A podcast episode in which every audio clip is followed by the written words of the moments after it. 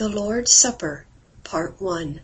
The second talk in a series entitled What We Believe Answers to Questions was presented by Ron Julian on March 25, 2001, at Reformation Fellowship. The copyright for this recording is held by Gutenberg College, Inc., 2001. Gutenberg College is a nonprofit organization, and contributions may be made at www.gutenberg.edu. This material may be copied and distributed in whole for non-commercial and educational purposes, subject to the inclusion of this introduction. All other rights reserved. A brief break occurs in the middle of the following recording. It is the result of the original audio tape switching to the second side. Good morning. We're starting a series, basically addressing a series of questions uh, about what we around here think about various issues uh, that the church faces. Um, we're going to be talking about things like baptism and the Lord's Supper and worship and a whole series of questions about what we as a church do, why we do some of the things that we do, um, where we may want to change things that we do, where we probably will not be changing things that we do. Um, I thought for a while about how I could come up with a logical follow up to what we were talking about last week how to become a Christian. And I realized that it was just going to be too hard to try to make a logical, coherent series out of this. So I'm, I have given up. I'm not going to try. I'm just going to go from question to question. So the question of the day is we're going to talk about uh, the Lord's Supper. Um, not because that's the logical thing to go to after what we talked about last week, but just because that's one of the things on the list.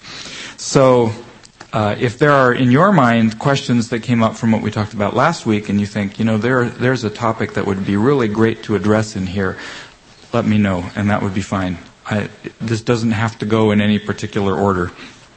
At least it's not going to go in any particular order, so that's the way it is. I want to start talking about the Lord's Supper today. Uh, it'll take us a couple of weeks to go through this material, I think. Um, the terms involved, if you're, you've probably come across several words that people use. Uh, you know, perhaps, that on the night that Jesus was betrayed, he had one last meal with his disciples. Uh, and in the midst of that meal, he took bread and wine and said, This is my body of the bread, this is my blood of the wine. And ever since then, the Christian church has, in one way or another, observed this ceremony that he introduced. Sometimes it's referred to as the Eucharist, and that comes from the Greek word that means to give thanks what happened is in, in, the text it says that Jesus took the bread and broke it and gave thanks. Well, the word Eucharist comes from that. He gave thanks over the bread. Sometimes you'll hear it referred to as the Lord's Supper. And we get this, I think, from 1 Corinthians 11. In this passage, Paul is writing the Corinthians about what he sees as problems in the church. And one of the problems that he addresses is the way they celebrate this particular rite, the way they do this thing, the attitude that they show in the midst of it. We will definitely talk about this passage, although not right now. But he has some rather sharp language for them. And one of the things he says is when you meet together, it is not to eat the Lord's Supper. And by this language, we'll see he, he means to be quite sort of sarcastic to them. Whatever it is you're eating, it's not the Lord's Supper that you're eating when you do this because of the attitude with which you're doing it. And I think with that phrase that Paul used has, we've taken that up and used that to refer to this, um, eating the bread and drinking the grape juice. Um, and then sometimes you hear it referred to as communion, and I think that comes from probably most directly from Paul's language in 1 Corinthians 10, where he's warning the Corinthians about idolatry, and he uses this language, is not the cup of blessing which we bless a sharing in the blood of Christ? Is not the bread which we break a sharing in the body of Christ? Since there is one bread, we who are many are one body, for we all partake of the one bread. And that idea of the oneness, the sharing, the fellowship, the communion together, I think probably the, the language comes from Paul's language there. So, you've heard that language refer to the Eucharist. Usually when people talk about the Eucharist, they're talking about, uh, they're coming from a more sacramental sort of view. Eucharist is kind of a high church sort of term more often in the sort of circles that I have hung around in with as a Christian, you hear referred to communion or the Lord's Supper. In keeping with a great tradition around here, you'll remember that when Jack uh, started teaching in Acts, he took us into the Gospel of John. Uh, I'm going to start by taking us to a passage that has nothing to do with communion at all. We're going to look at uh, John chapter 6. The reason I want to go here is although I would argue this passage has very little to do with the ceremony that we think of as communion, um, this passage has greatly influenced the church's view of communion. In particular, Jesus says in John 6, uh, in verse 53, Truly, truly, I say to you, unless you eat the flesh of the Son of Man and drink his blood, you have no life in yourselves. He who eats my flesh and drinks my blood has eternal life, and I will raise him up on the last day. For my flesh is true food, and my blood is true drink. He who eats my flesh and drinks my blood abides in me, and I in him.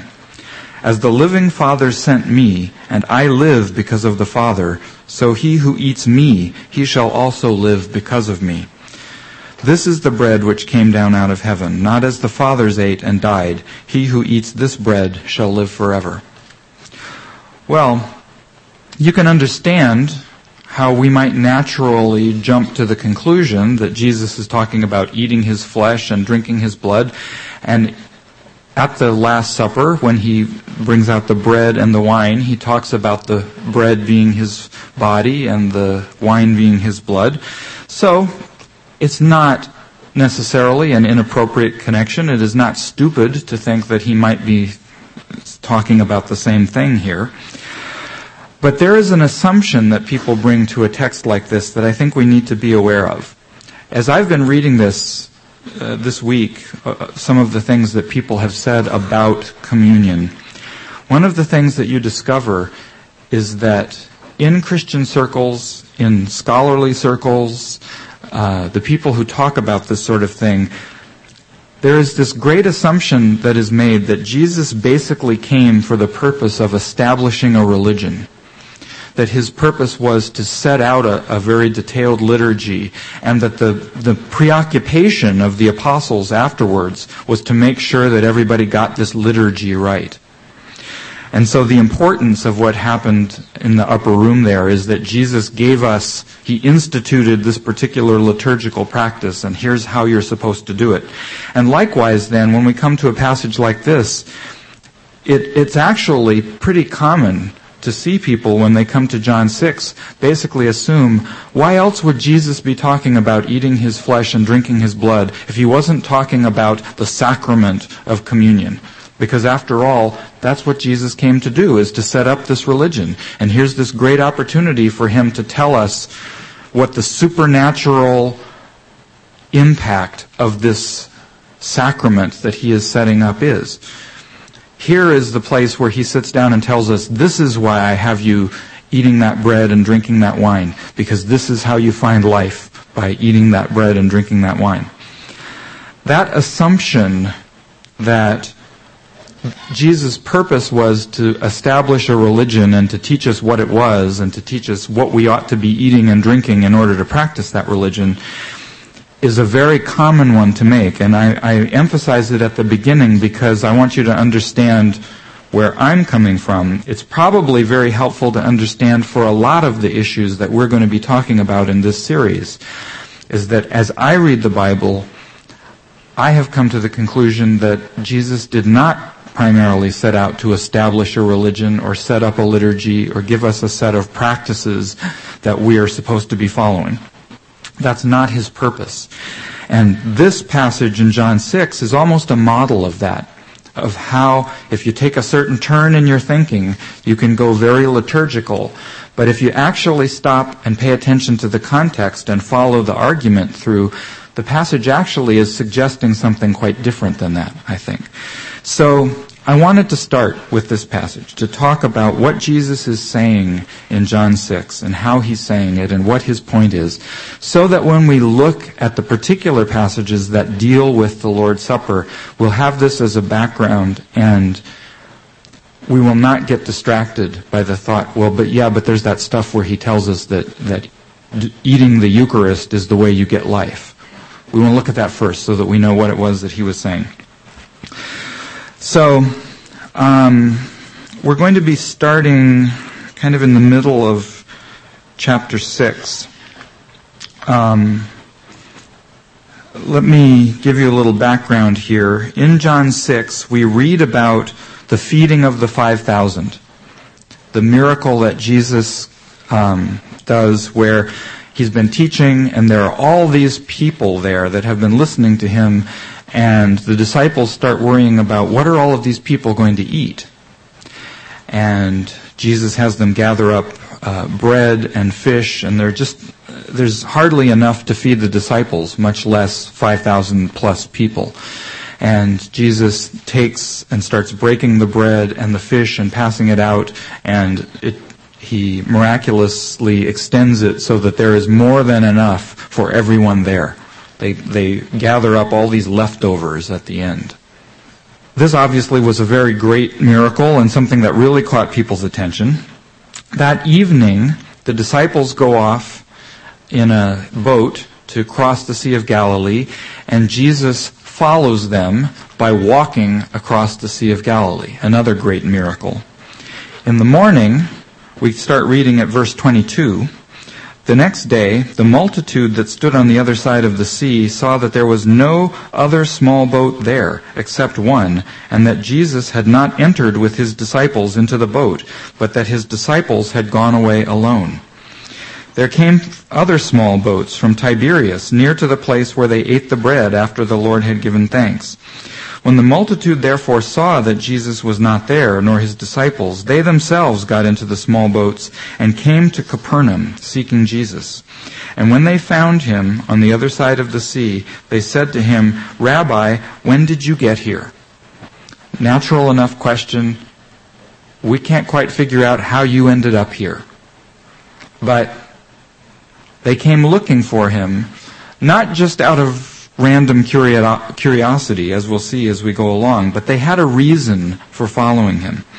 And Jesus basically confronts them with that reason in verse 26. Jesus answered them and said, Truly, truly, I say to you, you seek me not because you saw signs, but because you ate of the loaves and were filled.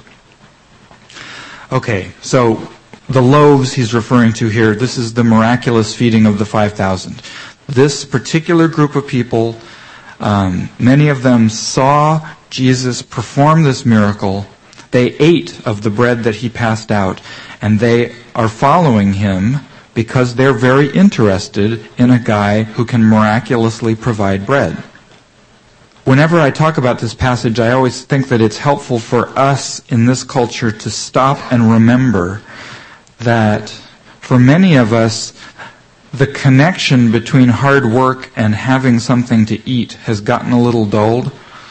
Some of us have grown up living lives where we just expect that there's going to be food on the table. I mean, I grew up that way. My dad went off to work, I know, but I just got up every day and there was going to be something for breakfast and there was going to be something for lunch and my mom was going to make dinner and there'd be dinner there. I mean, it was just, that's the way life was. That was, that was sort of your inalienable right, is you just get up and people feed you. That was, that was how I grew up. And, and I don't think I'm the only person who grew up that way. Um, in the culture that we're looking at here, as has been true for most of the world's history, they had much more of a sense of, you know, our food depends on, you've got to get out there and till the ground and grow the crops, and we're really dependent on whether the rains come at the right time, and uh, there's a lot of hard work involved in making sure that there is food on the table. And sometimes it gets scary. Sometimes there's drought. Sometimes there, the locusts come and, and then we get afraid for our lives. Where is the food going to come from that is going to keep us alive? So to, to see a man who's come from God miraculously spread bread all around, this is a great thing because this is what we need, right? It is so hard to put food on the table, and here's somebody who can do it by miracle. God must have sent him to us to solve the problem. God cursed the ground at the time of the fall, and we've been working it by the sweat of our brow. But here is God sent someone now. This must be the Messiah, because he's come to solve our problem. Food is going to be abundant and easy to come by through the miracle of God. Well, Jesus said to them, basically, that's why you're here. You're not here because you saw signs, but because you ate of the loaves and were filled. And implicit in what he's saying here is, what I did when I miraculously multiplied the bread was not intended to be God's endorsement of the view that man lives by bread alone. I didn't come here and do that to reinforce the idea in you that my biggest problem is that I need to find a source of, a reliable source of food. That's not what it was there for. It was a sign. It was a miracle, and that miracle was meant to say God is behind what this man is saying and doing. The sign is meant to point to Jesus as the Messiah. To meant to point to him as the one sent by God. And so the appropriate question to ask the one who performs a miracle like that is not when is the next meal, but what are you here for? You have been sent by God. We have seen the miracles you have done that show that God is with you. Now, tell us, if you're from God, then you must be our leader. Tell us where to go. What are you here for? What do you want of us? Instead, Jesus is saying, what they came for is they ate the food, they said, hey, this is great, let's get some more of that, and they followed Jesus. Jesus says to them, do not work for the food which perishes, but for the food which endures to eternal life, which the Son of Man shall give to you, for on him the Father, even God, has set his seal. The seal this is the picture of God. It's like the seal of approval. This is the, the mark that God has put on Jesus saying, this is the one. Listen to him. And when he says God has set his seal on him, he's alluding to the sign, to the miracles that he has done. That God has testified that this is the one to whom you should listen. God didn't do this because food is the most important thing. Because as he says here, the problem is that the food that you're interested here is the food which perishes. It doesn't last. And implicit in what he's saying, it's going to come out more explicitly here in a minute, is the idea that when you eat this food, you don't last. This food may keep you alive for a while, but it's not going to hold off the problem of death. It's just postponing it. But the problem is still there you have a serious problem in front of you.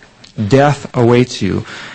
And you can eat this bread that I multiplied all day long, but it's not going to solve that problem. So don't work for the food which perishes, but for the food which endures to eternal life. This is the food that lasts. And it leads to eternal life. You eat this food and you last. Alright, now really, we have here kind of the key to this whole passage. This is, this is the beginning that shows us what this whole thing is about. The crowd is looking for more bread. And Jesus is contrasting with that the idea that there is this food, this bread, that you ought to be seeking that is the real thing, that is, that leads to eternal life. That is the metaphor that's going to drive everything that Jesus has to say. The crowd has come looking for bread, and he's saying, you're looking for the wrong bread. There's another bread that you ought to be looking for. That's, that's what this passage is about. And so far, what we know about that, this contrast between these two breads that he's talking about is that one of them perishes and one of them endures to eternal life. The kind of bread that we eat that keeps us going from day to day doesn't last. And ultimately we won't last either. But the bread that he's talking about, the bread that he's talking about, it endures and we live forever if we eat it. So, they said therefore to him, What shall we do that we may work the works of God? Jesus answered and said to them, This is the work of God, that you believe in him whom he has sent. Okay, Jesus has said, You're working for the wrong bread. Work for the bread that endures. So they say, Okay, you're saying that we're supposed to work for this, so what does God want us to do? What do you mean? What are the works that you want us to do? to get this bread. And what he says is, this is the work of God. This is what I'm saying that you ought to do. That you believe in him whom he has sent. In other words, believe in me. Believe in Jesus. You're working for the wrong bread. You ought to be working for the stuff that endures. And what does that mean? How do you do that? I mean, do you go and plant something in the ground? Do you follow Jesus around everywhere? What is it exactly that you do? You believe in Him. You see Him. You look at the sign. You say, this is the one that God has sent, and you believe in Him. That's the work that you do. Now, I kind of think of this in terms of rounds. This is a very interesting passage to me because there is this dialogue going on between Jesus and the crowd. And Jesus answers them in, in the terms with which they ask. They ask something and he comes back at them with a response that picks up on their language and takes it a little further. So I kind of think of it as like being in rounds. And we can say that we just went through round one. That was the first round. And what we have here basically is pretty straightforward. There is one metaphor in this section that Jesus is using. The idea that there is this bread to eat that you ought to work for. But otherwise, he's being quite explicit. It is eternal life that you're seeking, and you get it by believing in Jesus. So, for the most part, he's speaking quite straightforwardly. He's telling what it's about. It's about eternal life, and you get it by believing in me. But there's this one metaphor, this one picture that he's using. And what you're getting, what you're seeking after is the bread which endures. Not like that bread that you that you ate yesterday that I passed out, but this other bread. That's the that's the analogy that he's using. Okay, so now we go to round 2. They said therefore to him, "What then do you do for a sign that we may see and believe you? What work do you perform?" Our fathers ate the manna in the wilderness, as it is written, he gave them bread out of heaven to eat. Now this is an interesting response of the crowd. Jesus just talked about how they didn't follow him because of the sign, and the sign was what was happened, happened yesterday, that he miraculously multiplied the bread and the fish. Here they're saying, all right, okay, we got you. You're saying we're supposed to believe in the one that he sent, and they figured it out. You're talking about yourself. Okay, so we're ready to do that, but what sign are you going to do? What sign are you going to do to show us that you're the one that we ought to be following? Well, on the one hand, you would think that feeding 5,000 people from a couple of loaves of bread would be a miraculous sign enough. And it would be if what you were really looking for is the miraculous sign that shows this is the one sent by God and you're coming to him to find out what he's about. But if you have a different attitude about what it is that God must obviously be all about, then it's not enough. feeding the 5,000 yesterday was a great start. But the fact is, I don't know if you've noticed Jesus, but today is another day. And that's gone. That doesn't work. You feed, you eat all of that bread one day, and you come back the next day and you're hungry again. So, what we're looking for is that sort of sign that would show that you're the guy that we're expecting. You're the one that we're looking for. And then they remind him of what happened in the Exodus when Israel left Egypt through the miraculous intervention of God. One of the miracles that God performed is he sent this manna from the sky. Here's God miraculously sent, providing for the life of Israel for 40 years in the wilderness. See, when God sent the manna, He didn't just send it one day to, to show, see, I can do miracles, and then they went hungry for 40 years in the wilderness. He sent it every day. This is the bread He sent to make sure that they had something to eat every day. Well, okay. So, obviously, Moses is kind of like the pattern that we have come to expect. And in fact, I've never been able to, to confirm this, but what I hear is that it was the expectation of many of the Jews at the time that when the Messiah came, he would reinstitute the manna. So, in that sense, then, hey, great, the miraculous feeding, this looks like this might be the guy. So now, do it. Let's have the real thing. Let's have the food from the sky every day, all the time, that sh- will show us that you're the Messiah and that you're the one that we should follow. I mean, this was this was reasonable to them. I mean, this is what they expected. Wouldn't isn't God God is the source of life, God is the source of blessing. Um, what other blessing could we want but to be fed every day? I mean, how can you do better than that? Okay. So Jesus comes back to them then on their terms. Okay, they're saying he gave them bread out of heaven to eat. The manna was the bread out of heaven. And so Jesus says, okay, you want to talk about bread out of heaven? Let's talk about bread out of heaven. And here's what he says. Jesus therefore said to them, Truly, truly, I say to you, it is not Moses who has given you the bread out of heaven, but it is my Father who gives you the true bread out of heaven. For the bread of God is that which comes down out of heaven and gives life to the world. Okay, now he's making a contrast here, and it might be a little misleading. I don't think he's saying, he's not saying to them, oh, you guys got it wrong. It wasn't Moses that brought the manna down, it was God who sent the manna down. That's not what he's saying. He's saying, that stuff that happened through the ministry of Moses, the manna coming down from the sky, that really doesn't deserve to be called bread out of heaven. I mean, I see why you're saying that. You know, it kind of came down with the dew and was there on the ground and it was sent by God. So, okay, bread out of heaven. But if you want to talk about the true bread out of heaven, the true bread out of heaven is the the bread that comes down from heaven and gives life to the world. In other words, the eternal life that Jesus was just talking about. The manna is not God sending bread from heaven. There is something else that is God sending bread from heaven. It is the thing that God sent that gives life to the world, that conquers death and brings life to his people. That's the bread out of heaven.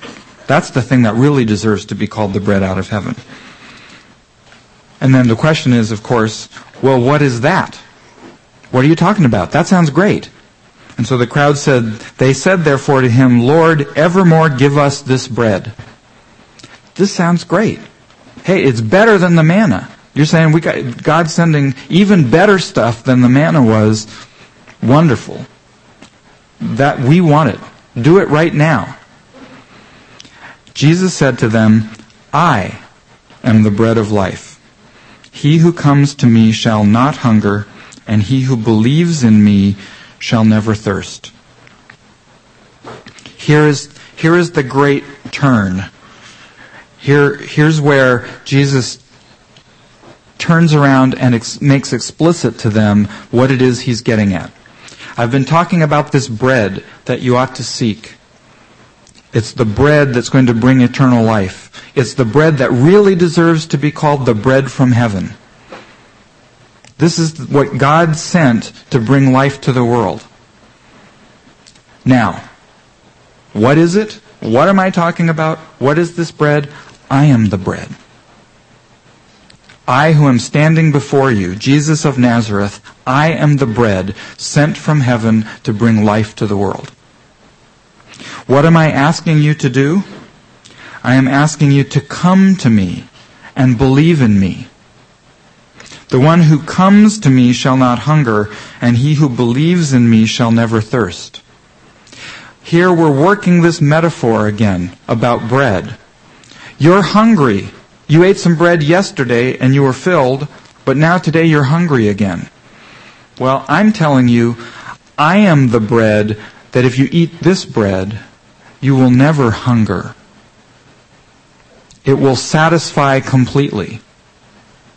And if you drink this that I have come to bring for you to drink, you will never thirst. So, again, Jesus is going back and forth between the literal reality and this picture of eating and now drinking. But he's been very explicit.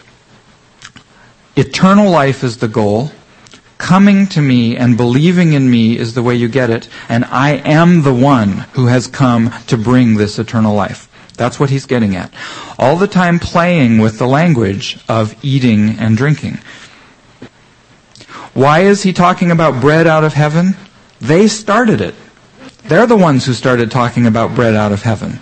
He's saying, oh, okay, well that's a very interesting topic because as it happens, I'm the bread out of heaven. Obviously, when he talks about hungering and thirsting, he's not talking literally. We're still in the, in this metaphor. He doesn't mean that if you come to Jesus, that you will never feel the pangs of hunger. You will never want to eat food again. The hunger and thirst that he's talking about here is something more profound. It is, it is a hunger and thirst that only the eternal life that he has come to bring can satisfy. Which sort of reminds us that although Jesus doesn't go into it an awful lot here, when he talks about eternal life, he does have in mind the conquest of death but it's more than that.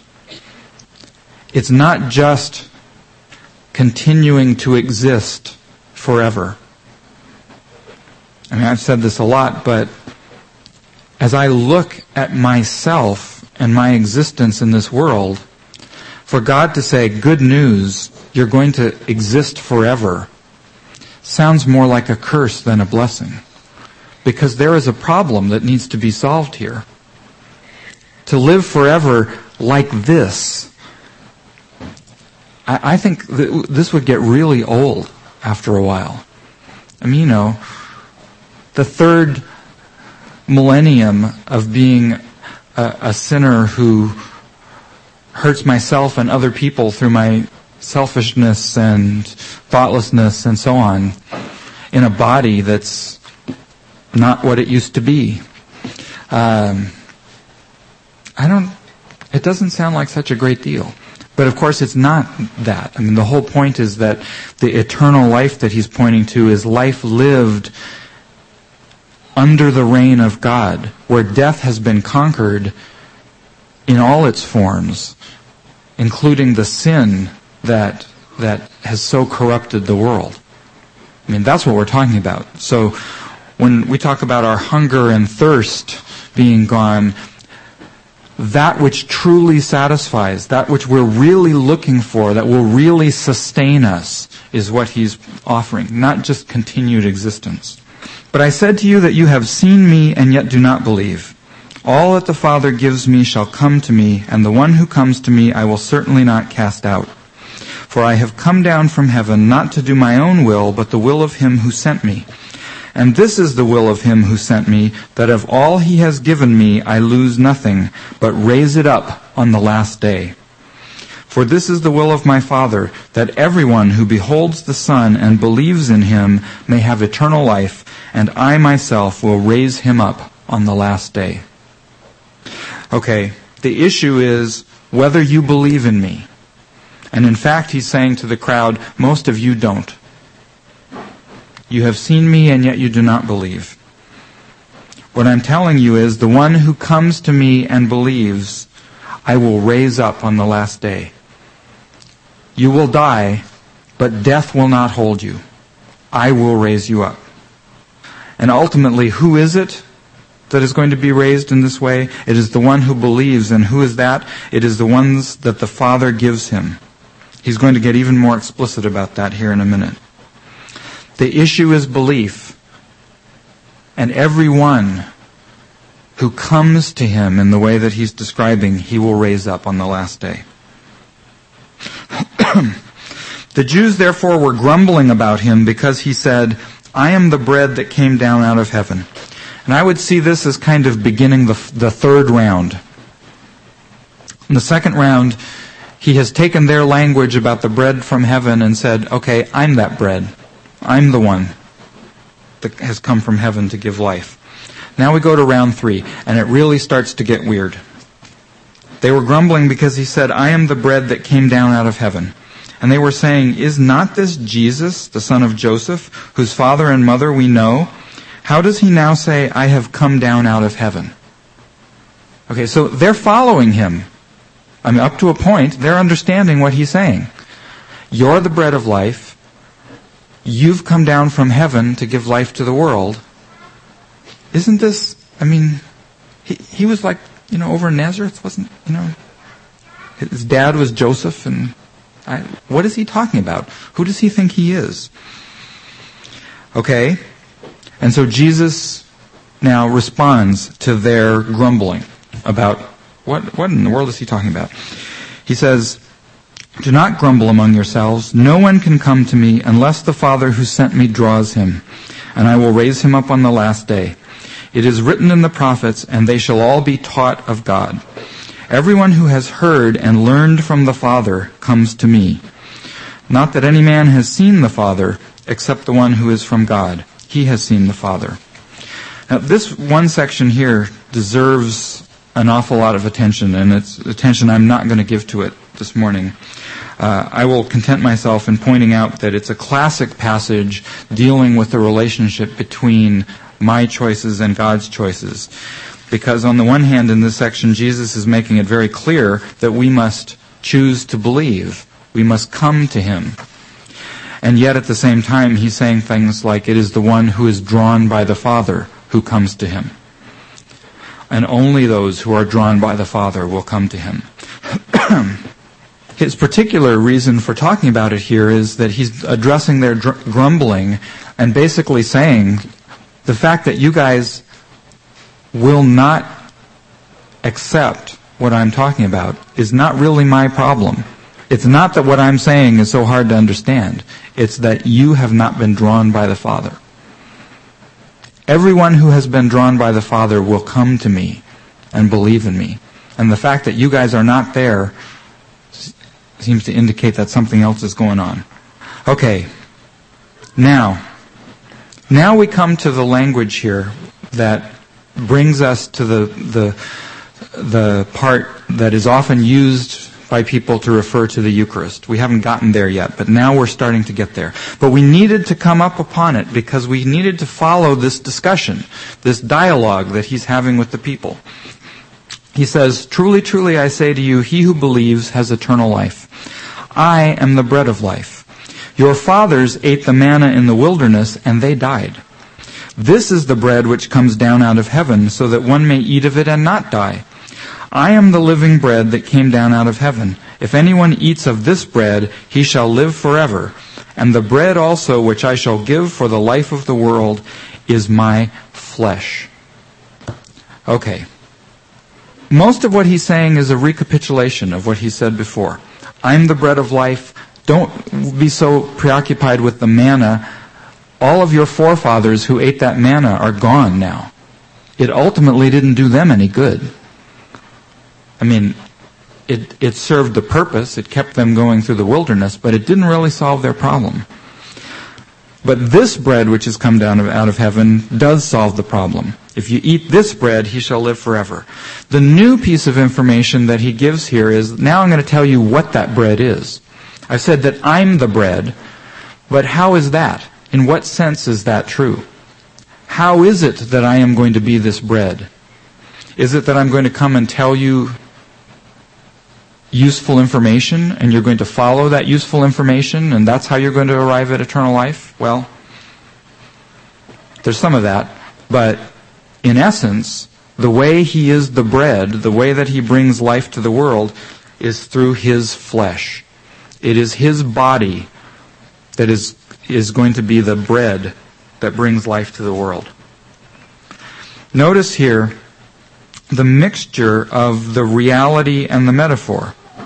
The bread is the metaphor. The bread that I give for the world is my flesh. His flesh is the reality. He means that. It is literally something that I'm going to do with my body that is going to bring life to the world. Well, again, it's hard to understand what he's getting at for the crowd. It would be hard for anyone because he's being sort of cryptic. But ultimately, it's understandable. But it is also understandable that the crowd at this point starts to say, What in the world are you talking about? The Jews therefore began to argue with one another, saying, How can this man give us his flesh to eat? This is really disgusting. What are you talking about? We're going to, is this some kind of pagan cannibalistic rite or something that we're, you know, you're going to, we're all going to sit around and, and eat your body or something. This is awful. What, what kind of a weirdo are you? I mean, that really is the, the level at which it's starting to get. Is it going, what in the world are you talking about? But for those of us who are paying attention along the way, what he's saying is quite profound. What he's saying is, bread doesn't bring life. I am the real bread that brings life. And how am I going to bring that life? I'm going to do it through my body. The really striking thing now at this point is that the, when the crowd starts saying, How can this man give us his flesh to eat? I, I have always been struck by this, and I don't know quite what to do with it in my own my own thought about how you ought to teach, because everything in me sort of screams out. If you all were to start saying, you know, I use some metaphor and you all were saying, that doesn't make any sense. You want us to eat your body? What are you talking about? I would immediately say, no, no, no, no, no, I'm just using a metaphor. I mean, you know, don't, don't get me wrong. I mean, this is, what I mean, of course, is, and then I would explain it. This is what Jesus says to them when they start saying, how can this man give us his flesh to eat? Jesus therefore said to them, Truly, truly, I say to you, unless you eat the flesh of the Son of Man and drink his blood, you have no life in yourselves. He who eats my flesh and drinks my blood has eternal life, and I will raise him up on the last day. For my flesh is true food, and my blood is true drink.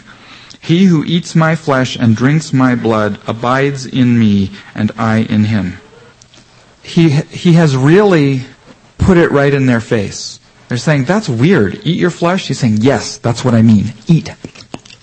Eat it. Drink my blood. I mean, I mean, we lose, we're so, we have so wrapped this in a religious sort of haze that we have lost sight of how provocative he is trying to be here.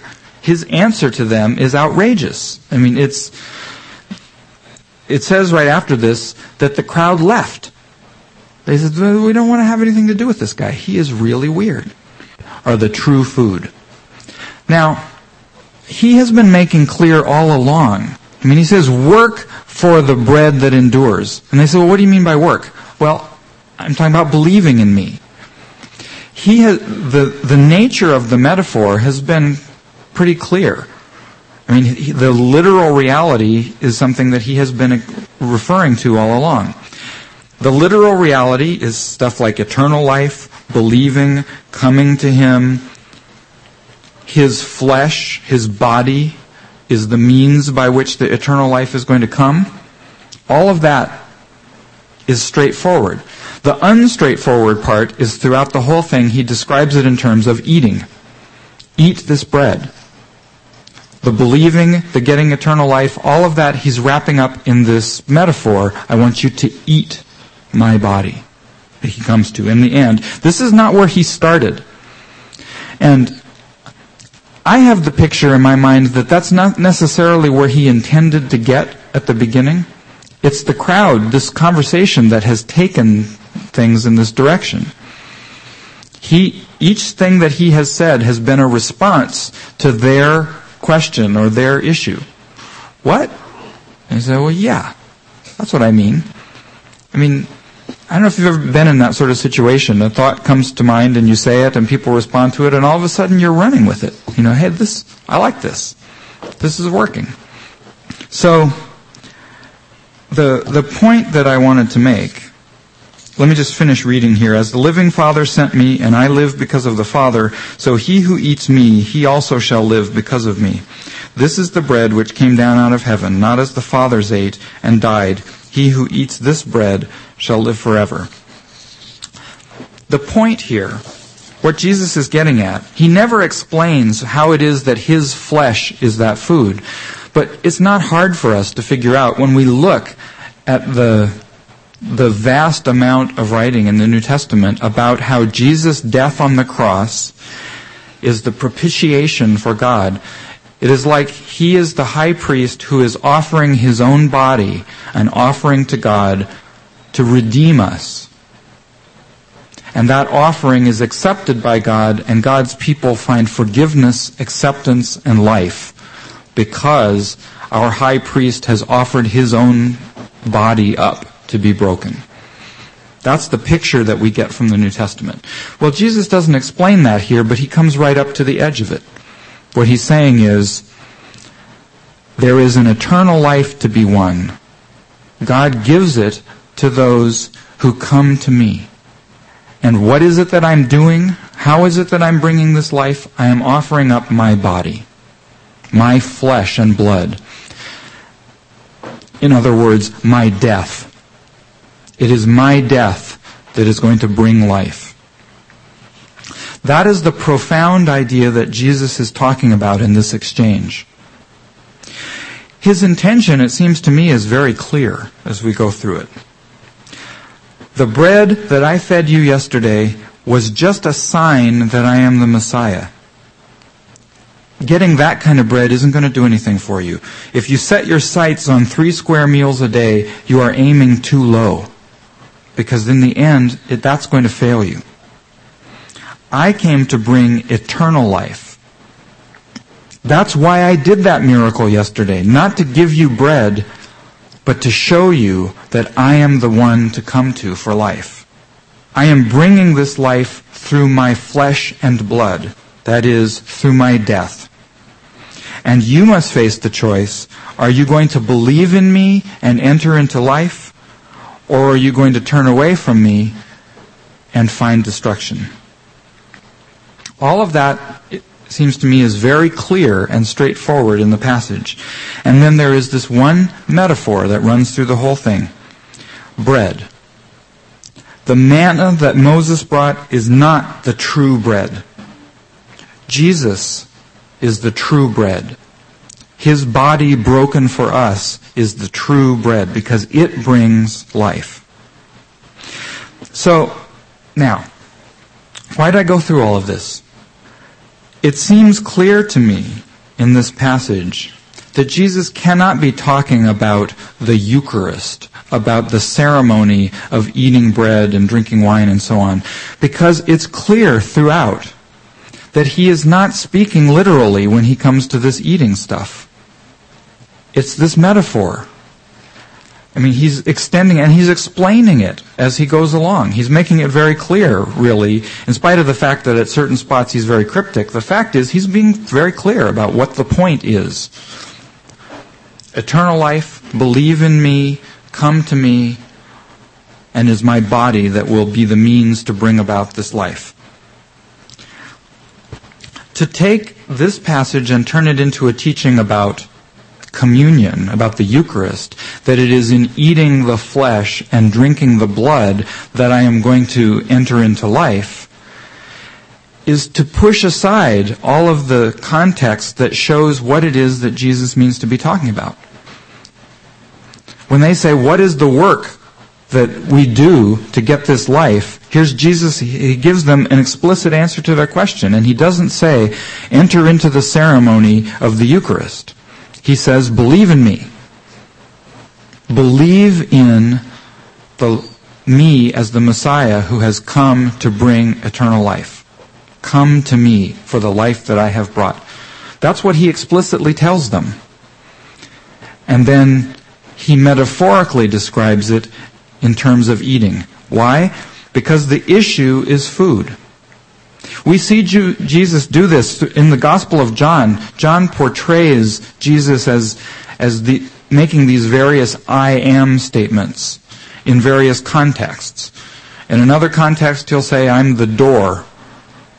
In another context, he'll say, I am the water of life. He didn't say that because, he didn't say that he's the water of life because there's a ceremony that we go through where we drink water, or even the ceremony of baptism. It is a picture. He himself is like water is to our physical existence. What water is to our physical existence, what he has come to bring is to our spiritual and ultimate eternal existence. As bread and manna in the wilderness is to our physical existence, what Jesus did on the cross is for our eternal well-being. Do you want something that sustains you, that keeps you going, that gives you life and satisfies your hunger and thirst? Well, Jesus is the one. And what he did on the cross is, is the means by which he is going to satisfy our hunger and our thirst and sustain us forever. Is this relevant to what it is we celebrate when we do the Lord's Supper? Yes, it is. But is this passage a teaching that says the supernatural means to arriving at life is to have the sacrament of the Lord's Supper? No. This passage is saying the supernatural means to life is Jesus' death on the cross and believing in that. That's what we're being called upon to do. Okay, well, um, that's what I wanted to say this morning about uh, this passage to prepare us then next week for looking at the actual Last Supper, the Passover that Jesus and his disciples celebrated, and the relation of that to this ceremony that Jesus goes through on that night. It's very important, I think, for us to understand the significance of his death, because that's what he's going to be talking about there, and the fact that in this passage, we are not seeing the institution of a sacrament, but we are seeing a profound metaphor about where real life and death ultimately is going to come from. Okay, any questions? We're kind of late, but we got started late today. I'm going to take the liberty of taking a few more minutes here. There may not be much that you have questions about this morning. I would understand that. Going once. Going twice. Fair warning. Sold.